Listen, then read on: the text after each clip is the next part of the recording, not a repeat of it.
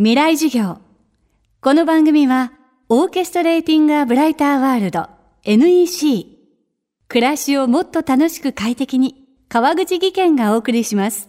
未来授業月曜日チャプター未来授業。今週の講師は、東京慈恵大医科大学教授、金田博隆さん。専門は、衛生動物学、寄生虫学で、特にマラリアや自家熱デング熱などの感染源となる蚊の研究を長年続けています。アフリカの大地で巨大な蚊柱と格闘。アマゾンでは牛に群がる蚊を追い一方研究室では万単位の蚊を飼育するという鹿野香教授に夏の風物詩蚊の知られざる生態メカニズムを伺っていきます。未来授業1時間目。まずは世界にどのくらいの種類の蚊がいるのかをはじめ基礎知識から。テーマはなぜ蚊は血を吸うのか。まあ、日本で100種類ぐらい、まあ、大きく分けると、えー3種類。一つはヤブ蚊。背中を見るとしましまが模様があります。あれがヤブ蚊と言います。もう一つはイエ科これあの夜になるとお家でよく刺される。ちょっと茶色がかった蚊ですね。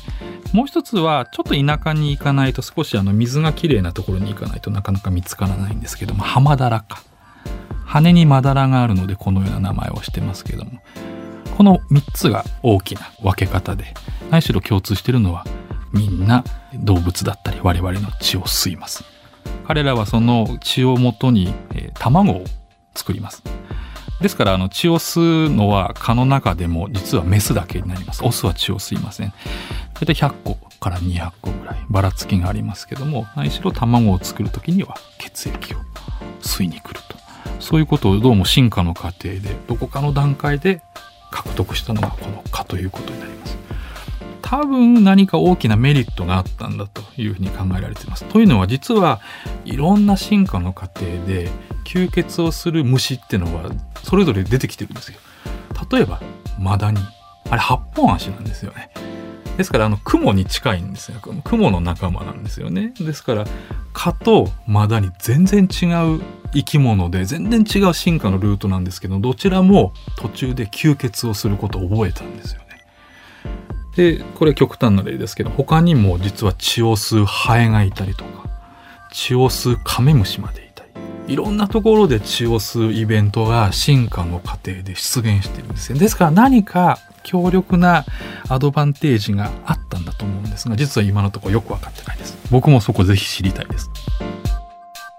ちなみに血を吸わないオスの蚊は花の蜜などを吸って生きているのだそうです。では血を吸う蚊つまりメスの蚊はどうやって人間や動物を見つけ出し近づいてくるのかそのメカニズムを伺いました。食べ物を得るというのは当然ながらいかなる生き物も非常に大事な戦略になってきますけれども蚊は動物人間の血を吸います。その血の提供元である人間なり動物なりを的確に見つけて寄っていく、まあこの能力に極めて長けてるんですね。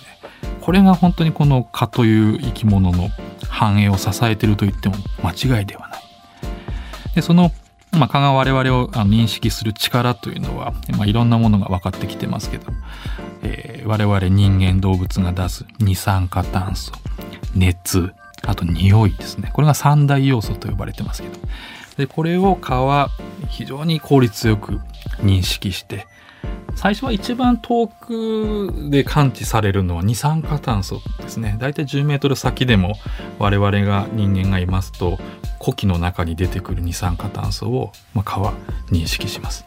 でその認識するのはあの頭の部分にいろんな触覚がさまざまなタイプがついてますけれども、まあ、それで認識してあれどっかに人間がいるぞ。興味深いのはどこかに人間がいるぞってレベルなんですこの段階では。でもどこにいるかわからない。360度見回すわけですね。で次に、まあ、移動しながら彼らが次に気がつくのはですね匂い。例えば汗だったり、えー我々もいろいろなもう体臭がありますのでああいうかなり複雑なもので、まあ、100種類ぐらいあると言われています。その匂いのカクテルを彼らは上手に感知して匂いの濃くなる方向へどんどんどんどん移動していくんですね。で最終的に人間のそばまで来た時にこれが本物だと本物の生き物だというふうに彼らが、まあ、最終的に判断するのは熱です。これは人間だと大体36度35度ぐらいですよね。でそれで彼らは最終的にあこれは例えば石ころではない家の壁ではないこれは生物の生き物なんだっていう認識して最終的に我々の皮膚の上に取り付いて血を吸うわけです。ですからこう段階的に彼らはあの要素を使って我々の皮膚の上にたどり着くわけです。またカヌカ教授の著書なぜ蚊は人を襲うのかによれば蚊には視覚聴覚もありある種類の蚊は聴覚で生き物の鳴き声を聞き分け近づくこともあるそうです。未来授業今週の講師は東京慈恵大医科大学教授金香博隆さん。今日のテーマはなぜ蚊は血を吸うのかでした。明日も金香教授の講義をお届けします。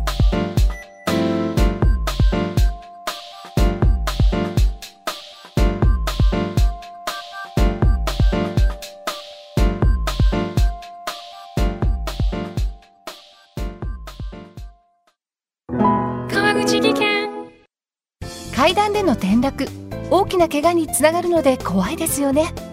足元の見分けにくい階段でもコントラストでくっきり白いスベラーズが登場しました。皆様の暮らしをもっと楽しく快適に。川口技研のスベラーズです。未来授業。この番組はオーケストレーティングアブライターワールド NEC 暮らしをもっと楽しく快適に川口技研がお送りしました。